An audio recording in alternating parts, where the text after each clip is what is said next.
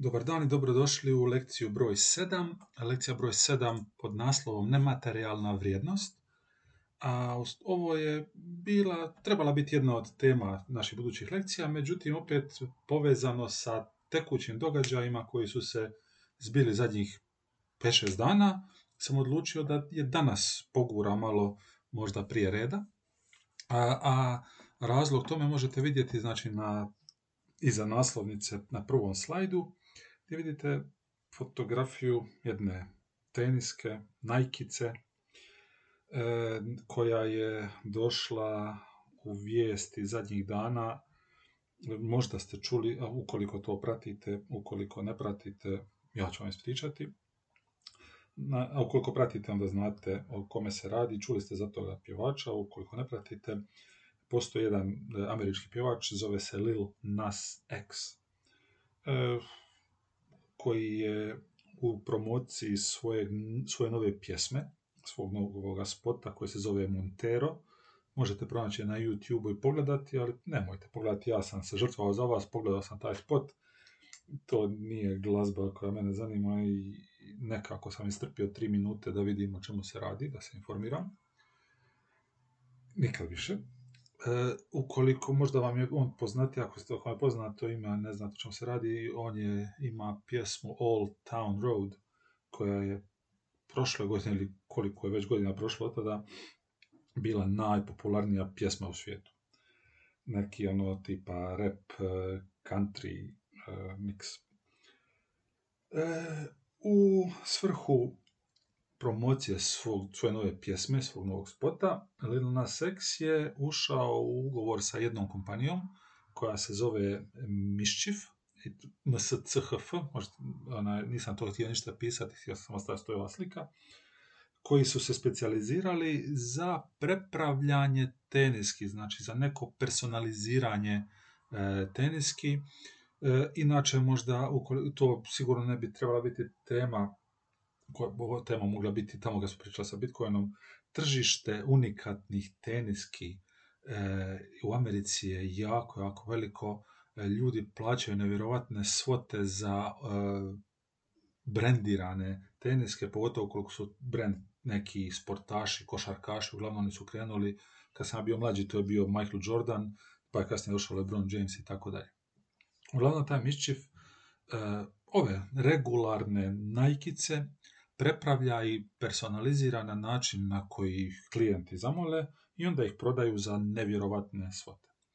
Tako da je, ukoliko pogledate spot, kažem, ne morate, ako ne želite, e, možete vidjeti da se u spotu radi, ono, uglavnom, e, u spotu se pojavljuje i Javo, Sotona, Lucifer, kako ga želite, kao lik, tako da je kao promocija, možete vidjeti ovdje, znači one su nazvane Satan Shoes, E, rečeno je da u njima, vjerovatno u ovome dole plastičnom prozirnom dijelu, da u svakoj od njih e, kapnuta jedna kap ljudske krvi. I vidite kako izgleda, proizvedeno je sveukupno 666 komada, tako da su vrlo, znači vrlo rijetke, to su, zato su i jako skupe i u startu početna prodajna cijena im je bila 1000 dolara po komadu. Vrlo vjerojatno sada ljudi koji su uspjeli nekako doći na red, e, sada onaj, to mogu preprodati za puno, puno veće novce. Digresija, nevjerojatno postoji vam i aplikacija Sneakers, ne znam to, Sneakers app, koja vam javlja kada imaju neke nove tenske na tržištu i da možete i prednaručiti i stajati u redu i tako dalje i tako dalje. Zašto ovo, zašto sam ovaj primjer podlučio? Zato što u tom primjeru govorimo o nematerijalnoj vrijednosti, e, pogotovo vidjet ćete kad krenuo sa tekstom na sljedećem slajdu. Znači, dugački, dugački uvod, možda ste pročitali, ukoliko vas zanima još, googlajte, vidjet ćete puno zanimljivih članaka. E, Little, Little Nas X i kompanija Mischief proizvela je 666 personaliziranih e, najkica. I onda je naravno jedan dio populacije poludio. Zato što im to nije drago, najviše iz njihovih vjerskih uvjerenja. možda ste i vi ne, jedan takav, ne, sve u redu, svačam, ali, a, to je onaj, ovo je samo marketinški trik. Međutim, gdje je sve to eskaliralo je kada je na kontroverznoj zabavnoj televiziji Fox News, e, kada su novinari počeli govoriti kako je Nike proizveo upravo ove teniske. I kako je Nike kompanija koja se onda su nazvali Satan Company i tako dalje, što nije točno, naravno, rekao, točno ono što sam rekao. I sada Nike tuži Little Nas X-a i tuži kompaniju Mischief za povredu njihovog imidža i brenda. I krenimo sada, uh, možda mi treba ovako lupat po mišu, znam da čujete to na audio. Uh, krenimo sada na tekst. Znači, ono što je Nike-a najviše pogodilo je u stvari utjecaj ovog marketinškog elementa, znači ovih, ovoga pjevača i kompanije, na njihov goodwill. Njihov goodwill je jedna vrsta njihove nematerijalne vrijednosti, neke njihove nematerijalne imovine. U, na hrvatskom jeziku ne postoji neki kvalitetan prijevod riječi goodwill, e, e, doslovno bi bilo dobra volja, a nekako figurativno puno bolje dobar glas. Svaka kompanija se trudi da održava dobar glas svoje kompanije, da sa svojim imenom asocira samo pozitivne stvari da sa svojim brendom asocira samo stvari za koje smatraju da će pozitivno djelovati na njihovu, na njihov profit na kraju.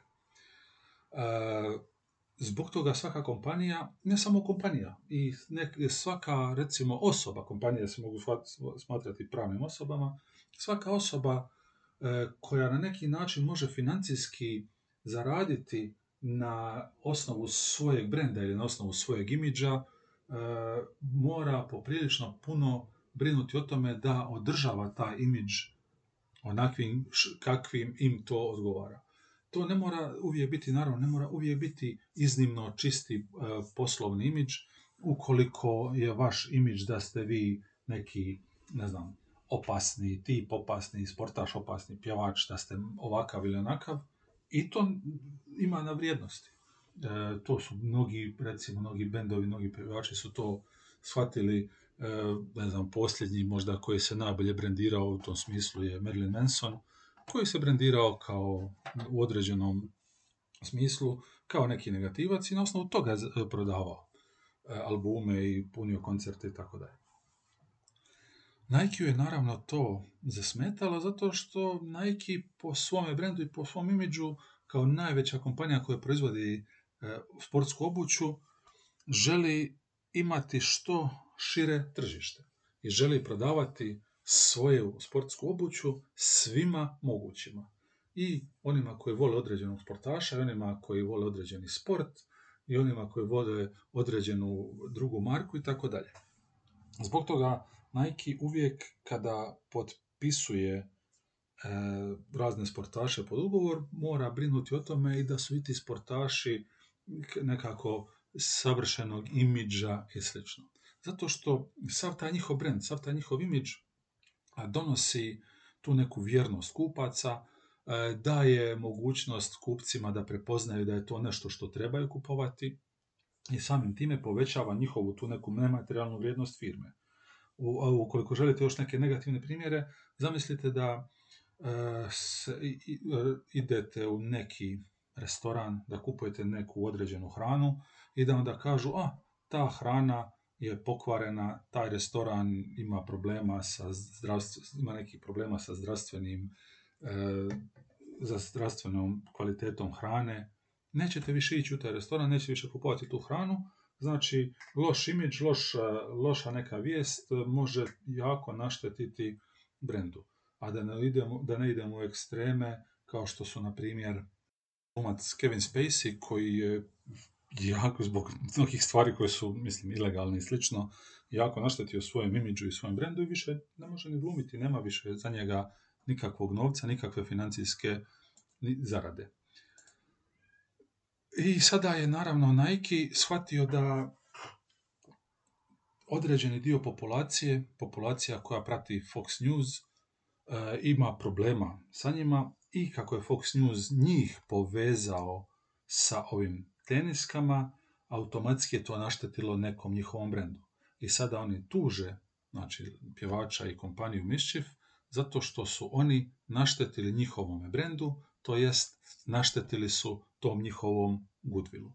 I što može uzrokovati to da jedan veliki dio, uh, jedan veliki mali dio, određeni dio kupaca odustane od Nike-a. Uh, jedna digresija, stvari moje osobno mišljenje, uh, ne mišljenje, nego mišljenje o Nike-u, ja proizvode Nike-a ne kupujem već preko 20 godina.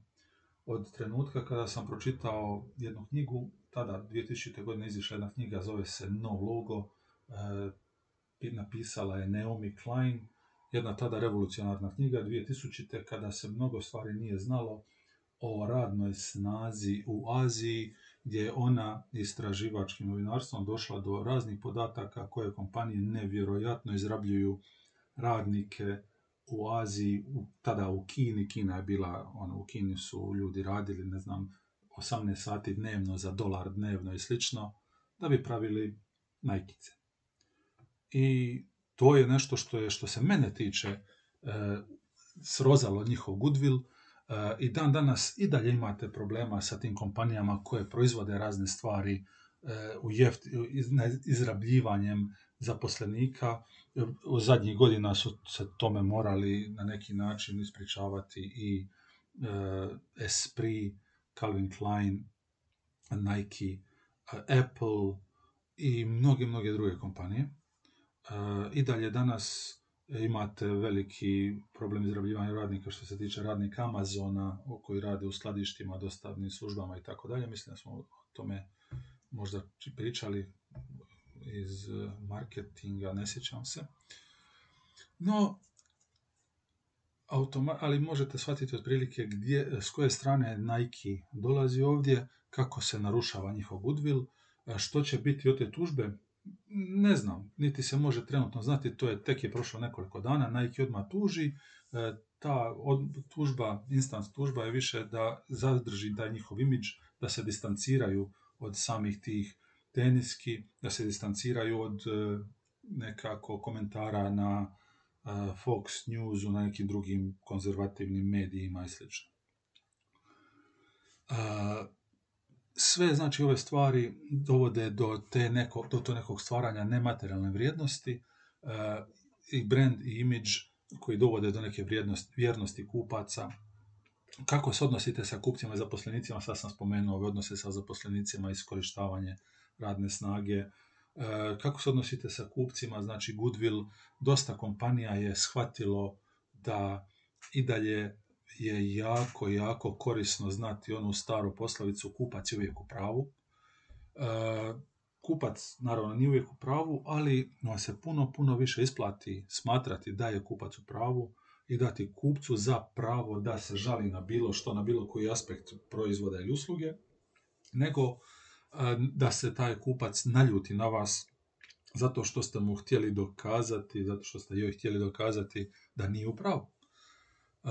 Zato i danas, ukoliko naručivate nešto online, pogotovo zadnjih godinu, godinu i po dana je iznimno narasla količina online narudžbi zbog pandemije i slično, velika većina stvari koje naručite online, svi ti prodavači vam dopuštaju da vratite nazad ukoliko vam ne odgovara. I onda ste vi puno spremniji naručivati od njih jer znate da uvijek imate mogućnost vraćanja neodgovarajućeg proizvoda, jer zamislite naručujete evo, tenisice, neku odjeću, pogotovo nešto što je bitna veličina i da onda kad dobijete paket vidite da ne, ne, nije onako kako vam treba i da ne možete vratiti, ne biste ni naručili. Velika većina ljudi ne bi, ne bi ni naručila, a postoji i velika šansa da čak i ako niste zadovoljni, da vam se ne da gnjaviti, to vraćati i sl.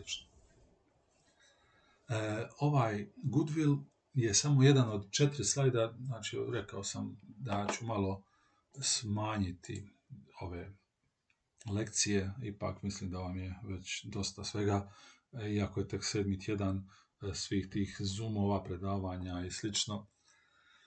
E, tako da sam za danas ostavio samo znači, četiri slajda vezano za ovu aktualnu točku. E, doći ćemo ponovno do ove teniske za dva slajda, ali ide nekim logičkim redoslijedom kako sam napravio e, prezentaciju. E, druga vrsta nematerijalne vrijednosti je patent. Patent je jednostavno u prostom rječniku e, neka zaštićena ideja ili proizvod. Nešto što ste vi sami osmislili ili samostalno napravili i ne želite da nitko drugi se okoristi tom vašom idejom ili proizvodom. Znači možete patentirati neki proces, neki proizvodni proces, neki e, uslužni proces koji ste vi sami osmislili kako biste zaradili više novaca. Možete patentirati neki stroj, neki bilo koji proizvod možete patentirati, bilo koji kemijski spoj, e, u, tome, u, to, u tome mislim recimo na ljekove, jer ljekovi su kemijski spojevi, tako da danas to je drugi, druga poveznica na aktualne vijesti, e, danas sva ova cjepiva koja se sada proizvode za e, protiv covid su na neki način patentirana, zato što svaka ta kompanija, sad smo svi naučili koje su to kompanije, znači Pfizer, Moderna, AstraZeneca, Johnson Johnson, pa čak i naravno Rusi i Kinezi, ruska i kineska državna farmacija koje su proizvali svoje e, cjepiva, oni su do, njih, do tih cjepiva došli nakon određenog roka istraživanja, pokusa, kreiranja i kreirali su jedan kemijski spoj koji kada ubrizgate u svoje tijelo vas štiti od koronavirusa. I logično su sve te kompanije patentirale taj kemijski spoj, jer da ga nisu patentirali, svatko bi onda, onda mogao, naravno ko se razumije u kemiju i farmaciju, mogao kopirati to njihovo cjepivo i proizvoditi ga nakon što su se oni iznjavili i sve to istestirali i napravili i osmislili, neko samo dođe i to napravi. Bilo koji mehanički spoj, bilo koji računalni softver, bilo koji dizajn, bilo koji organizam. To je isto do, bilo dosta spornih stvari, to su razni genetski modificirani organizmi, e, bilo je dosta priča o patentiranju raznih vrsta genetski modificiranog sjemena koje se za biljke, koje određene kompanije su vlasnici, tako da vi ne smijete koristiti to sjeme ni na koji drugi način, osim da ga kupite od te kompanije, zato što je patentirano. Sve te stvari patentirate kako biste zaštitili svoj proizvod ili svoju uslugu, kako biste zaštitili prihode od tih svojih ideja i izuma. Jedino znači ne možete patentirati neku neprovedivu, neku abstraktnu ideju, jer da biste e, ovdje da biste patentirali, znači patent mora biti nov, ideja mora biti potpuno, potpuno nova, ili ovdje ako je njihovo poboljšanje možete poboljšati neki postojeći proizvod, ali u smislu da apsolutno to poboljšanje bude toliko dramatično ili drastično da se može smatrati kao neki novi proizvod. Na primjer, prije 30, prije 40 godina već e, su, je osmišljen CD, kompakt disk. Jedan mali plastični disk na kojemu se moglo snimati glazba.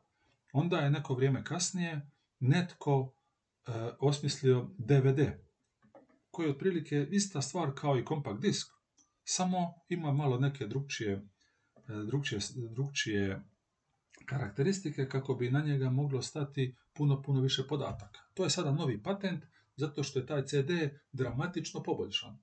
A onda nakon toga je netko osmislio i Blu-ray, koji je u stvari isti taj DVD, samo dramatično poboljšan kako bi još bio kvalitetniji, kako bi se moglo na njega staviti još više podataka i tako dalje i tako dalje. Tako da je sve to poteklo iz jednoga proizvoda, iz CD-a, koji je na neki način potekao iz gramofonske ploče, na istom principu, ali znači da biste nešto patentirali, to mora biti novo ili drastično poboljšanje, ne očigledno, ne možete patentirati ne znam, isparavanje vode, ne možete patentirati e, puhanje vjetra i tako neke stvari, zato što mora biti neočigledno i ne, može biti neka pri, neki prirodni događaj. Patent mora biti koristan.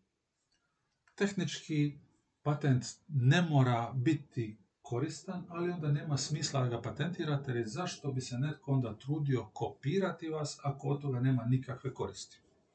Tako da je to bitno da je koristan zato što patentom štitite svoje neke prihode, svoju neku materijalnu korist. I u patentni ured, kada idete zaštititi patent, morate priložiti sve šeme, sve nacrte, sve specifikacije. E, također, morate, e, i zato je jako bitno da imate sve moguće korake koje ste napravili, morate, ukoliko se bavite nekim izumima i tako dalje, morate voditi dnevnik koji, bi, koji možete pokazati način na koji ste nešto zaštitili, način, datum 33. sjetio sam se toga i toga, pa, pa ćete to zapisati, jer je sve to dokaz da ste vi samostalno došli do te neke ideje, da ste sami došli do tog nekog patenta.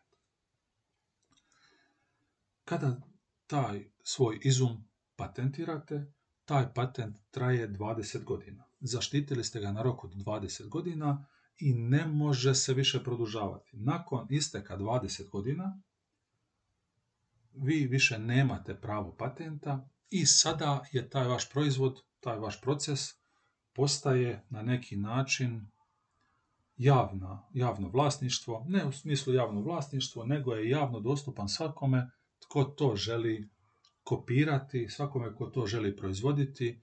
E, znači, ako je CD osmišljen prije 40 godina, dobro, CD-ovi više nisu popularni, skoro ih više nitko ne koristi, ali ako želite proizvoditi kompakt diskove, ako želite proizvoditi CD playere, vi možete slobodno to raditi na svoju ruku, ne, niste nikome dužni ništa plaćati, zato što je patent istekao. Najpoznatiji, jedan od najpoznatijih patenta u Hrvatskoj u zadnje vrijeme je, prošlo već dugo vremena, je farmaceutska industrija, farmaceutska kompanija Pliva i njihov antibiotik Sumamed. Vjerovatno, ukoliko ste imali tu nesreću da morate piti antibiotike, e, dosta često se dogodilo da pijete Sumamed. Pliva je još tamo sredinom 80-ih osmislilo taj novi kemijski spoj, taj novi antibiotik koji je bio tako fantastično dobar da su da je koji bio jako, jako puno korišten. Oni su ga patentirali i u sljedećih 20 godina je samo pliva smjela proizvoditi taj specifični antibiotik i sva zarada od tog antibiotika je išla plivi. U trenutku kada je isteklo 20 godina, svaka kompanija farmaceutska, ukoliko želi, sada može proizvoditi svoju neku verziju sumameda, neku verziju toga kemijskog spoja. Sve što mora napraviti je naravno otkriti od čega se sastoji, ta antibiotik, od čega se sastoji ta tableta i početi proizvoditi svoje. Takvih e, lijekova imate poprilično puno i ti lijekovi se zovu generički lijekovi. Ponovno, ako ste imali tu nesreću da morate piti neke lijekove, išli su doktorice, onda doktor ili doktorica, oni bi vam propisali, rekli trebate piti taj i taj lijek, i onda bi vam napisali recept, ali su rekli, ali toga lijeka trenutno nema, ali apoteci možete naći taj i taj lijek koji se tako i tako zove, to je ista stvar, samo druga kompanija. To je to, generički lijek. Ali u roku tih 20 godina, znači u roku 20 godina što je Pliva imala patent na Sumamed, imaju ekskluzivno pravo proizvodnje, ekskluzivno pravo korištenja, distribucije, prodaje tog svog izuma, tog svog patenta. Nitko ne smije ništa raditi što je vezano za njihov patent. Naravno, možete, ukoliko smatrate da vi jednostavno niste u mogućnosti zaraditi toliko novaca od svog patenta, to jest niste u mogućnosti zbog nevjerojatne potražnje proizvesti toliko proizvoda koliko e, ljudi traže, vi možete nekome dopustiti da to radi u vaše ime. Možete im dati takozvanu licencu, to nisam ovdje pisao, možete im dati takozvanu licencu po kojoj će onda ta druga kompanija e, koristiti vaš patent, po kojima će ta kompanija proizvoditi proizvode koje god da su po vašem patentu u zamjenu za neku naknadu. To je ono što možete vidjeti sada isto u vijestima gdje, su, gdje je Rusija e, dopustila određenim drugim državama da proizvode njihovo cjepivo. Znači oni moraju dopustiti, ali rekli su evo, pošto ne možemo, pošto je velika potražnja, mi ne možemo stići sve proizvoditi, Srbija, Slovačka, Južnoafrička republika, kogod, slobodno evo vi radite, radite to cjepivo, ali mi zauzvrat tražimo neku naknadu. Koja je naknada, ne znam, možda čak naknada u, u tom slučaju, u ovom slučaju nije ni novčana, nego neka geopolitička i tako dalje, ali dosta često možete to vidjeti gdje vi licencirate nešto, gdje vi licencirate neki patent da bi netko drugi to radi. Treća, treći i četvrta slajd, treći i četvrtog pojma je pojam trademarka i u tom pojmu trademarka ponovno ću se referirati na ovu tenisku. Znači, trademark i ovdje vidite, znači, to, će, to ćete često vidjeti na svim proizvodima, ovaj mali R kružić ili ovaj TM, otprilike je to ista stvar, znači trademark ili registered trademark, ovisi više o tome u kojoj ste državi zaštitili to, to vašu oznaku. E, trademark je identifikacija imena određenog proizvoda ili usluge. Znači, ukoliko, ne samo imena, nego identifikacija nekog određenog proizvoda ili usluge na bilo koji način, tako kada se vratite na ovu e, sliku Satan Shoes, možete vidjeti Nike logo. E, tu je ono što je Nike najviše zasmetalo. Zato što bi tehnički na sudu imali puno, puno manje mogućnosti tužbe da su ovi koji su uzeli njihovu tenisku skinuli taj logo, onda se ne bi na neki način vrlo jednostavno ta teniska identificirala sa Nike. Ali onda bi postala mogućnost da ih Nike tuži da koriste njihovu tenisku s kojoj su skinuli taj Nike logo, da sakriju i tako dalje i tako dalje, da profitiraju bez Nikeovog imena. Tako da, e, što se tiče tužbe, rekao sam, ne znam kako će se to sve kasnije odvijati, ali postoji mogućnost da Nike dobije tužbu, postoji mogućnost da izgubi. Znači, to je neka prepoznatljiva oznaka koja identificira određeni proizvod ili uslugu, to je taj Nike logo. Znak McDonald'sa, znak jabuke odgrižene. Disney, ime kompanije. Sve, sve to donosi veliku, veliku vrijednost vašoj kompaniji. Čisto što vi stavite tu jednu oznaku može donijeti vašoj kompaniji e, znatno veći profit. Ukoliko imate samo neku običnu majicu, ono, običnu takozvanu polo majicu, ta polo, tu polo majicu možete kupiti u raznim dućanima, možete kupiti i u Lidlu, ne znam, za 50 kuna. Međutim, samim dodavanjem e, nekog loga, tipa onoga krokodila, lakost, e, višestruko podižete vrijednost majice. To je taj trademark. Nitko ne smije stavljati na majicu, na polu majicu krokodila, ukoliko to nije kompanija Lacoste. Nitko ne smije stavljati na tenisice ovu kvačicu ukoliko to nije kompanija Nike.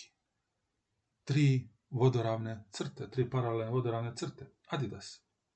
Dobro, vodoravne, ukoso crte. Adidas.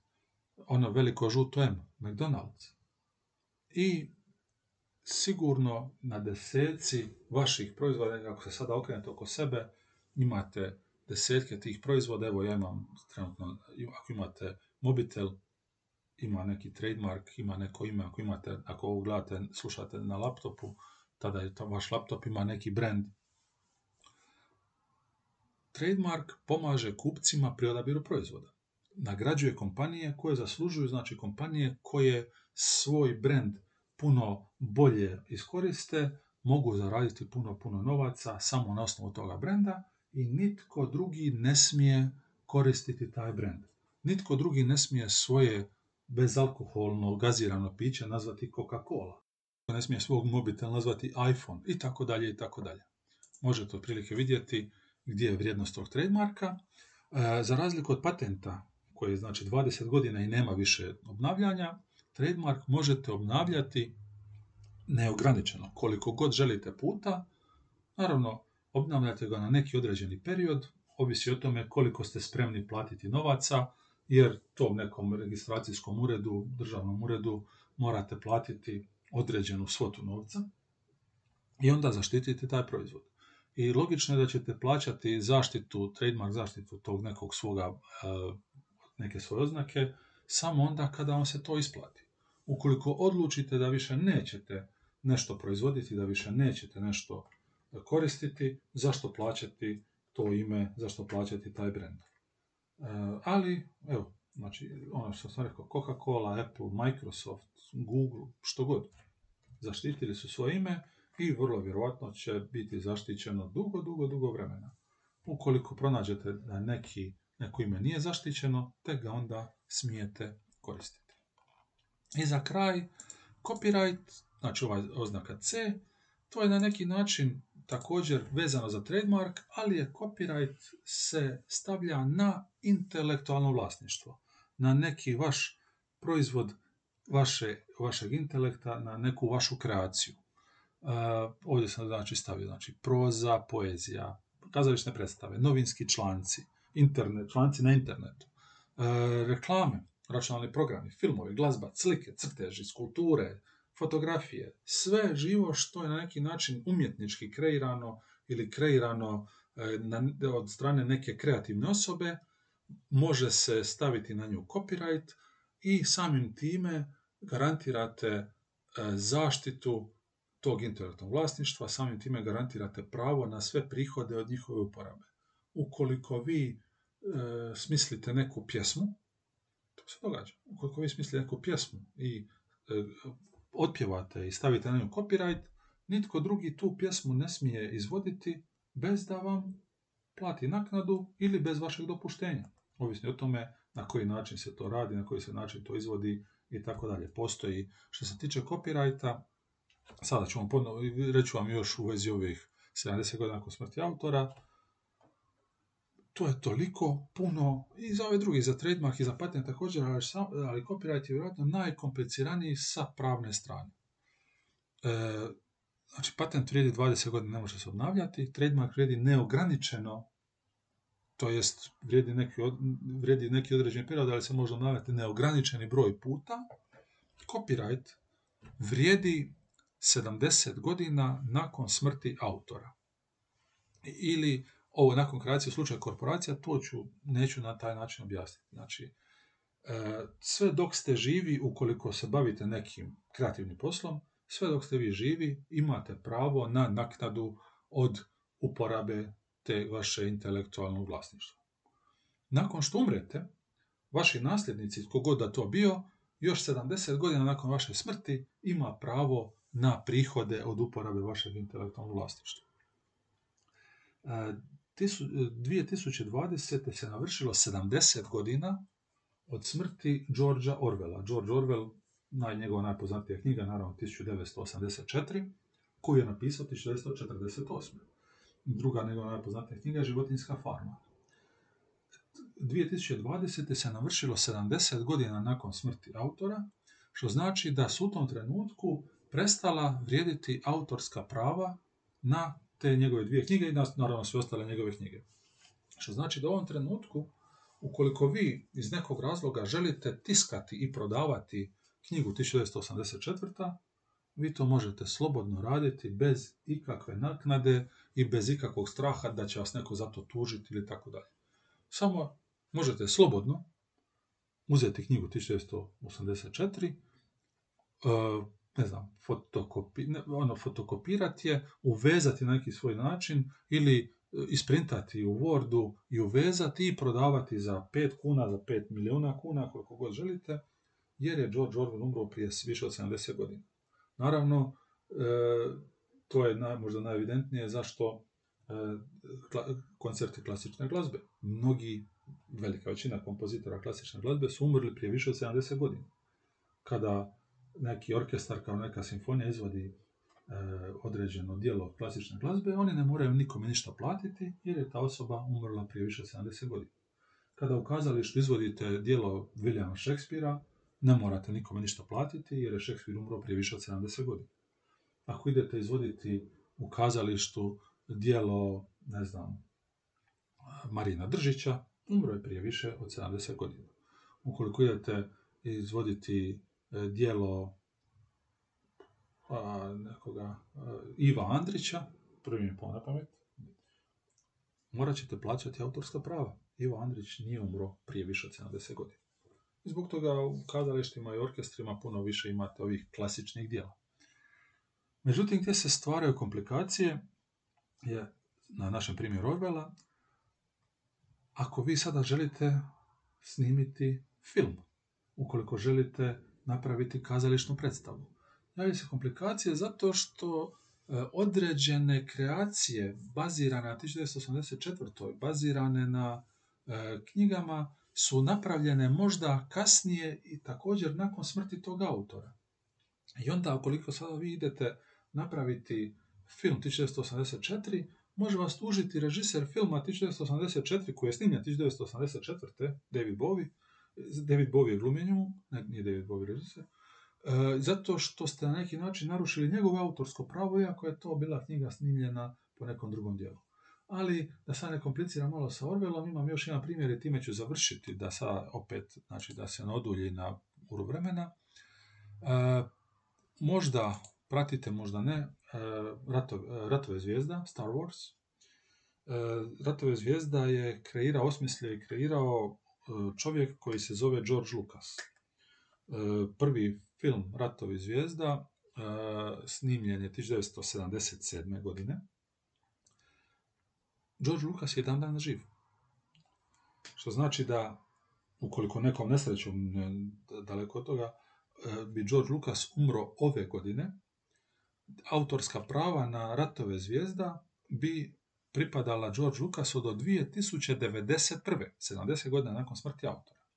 Međutim, George Lucas je prije više godina prodao svoja autorska prava na Ratove zvijezda kompaniji Disney.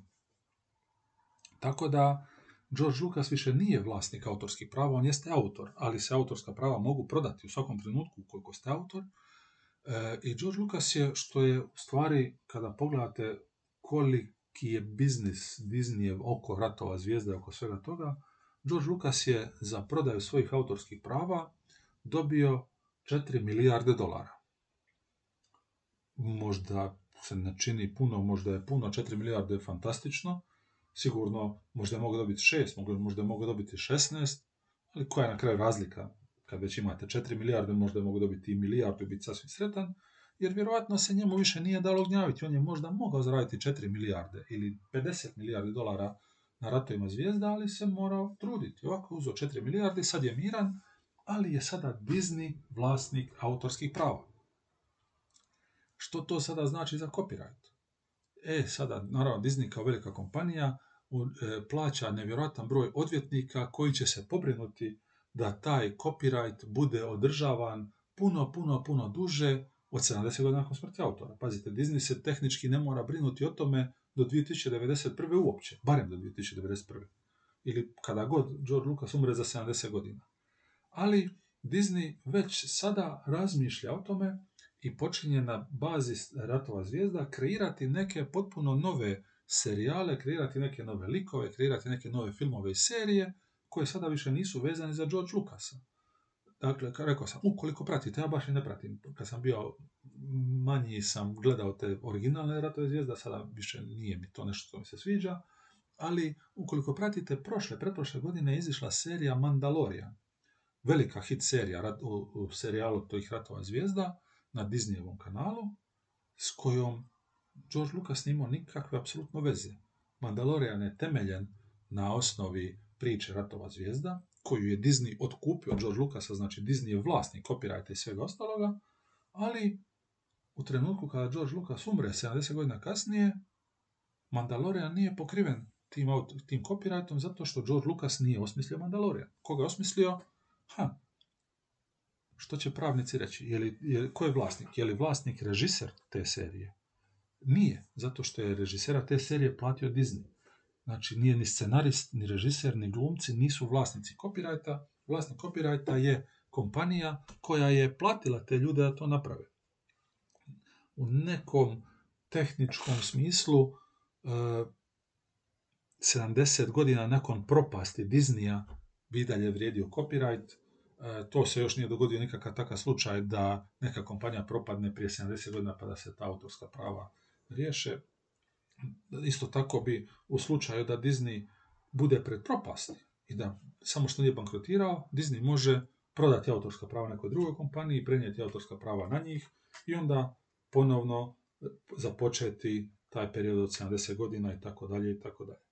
Jako komplicirano, ali ono što je bitno vama je ukoliko ste vi neki autor, vi imate pravo isključivo na prihode od njihove uporabe, ali sa jednim sa jednom opaskom i što se tiče patenta, i što se tiče trademarka, i što se tiče copyrighta, ukoliko ste vi osoba koja je osmislila neki patent, trademark ili copyright, ali ste za to vrijeme bili zaposlenik određene kompanije i određena kompanija vam je platila plaću kako biste radili na tom poslu i kako biste to osmislili, tada taj patent, trademark, copyright ne pripada vama, nego pripada kompaniji.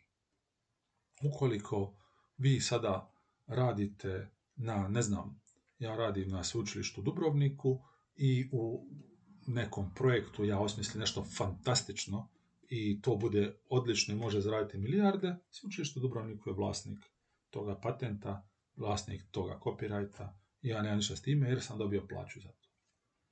Tako da, ono, ukoliko kad dođe za to, pripazite koliko ste povezani sa nekom kompanijom, koliko bi ta kompanija mogla zahtijevati od vas da im platite, e, evo recimo čisto za kraj, znači neki primjer, bez obzira na koju kompaniju radite, možda, možda radite, ne znam, u građevinskoj kompaniji i radite kao bez veze nešto, radite u računovodstvu građevinske kompanije i zato što baš na poslu nema toliko, nema toliko posla, vi dok ste na poslu tipkate u za, sebe na, na kompjuteru neku priču i napišete fantastičnu knjigu koja je, ne znam, novi Harry Potter i zaradi tak milijarde dolara, vaša kompanija, vaša građevinska kompanija koja ste radili u može tražiti da je to njihovo, jer ste vi to radili za vrijeme radnog vremena na njihovom kompjuteru.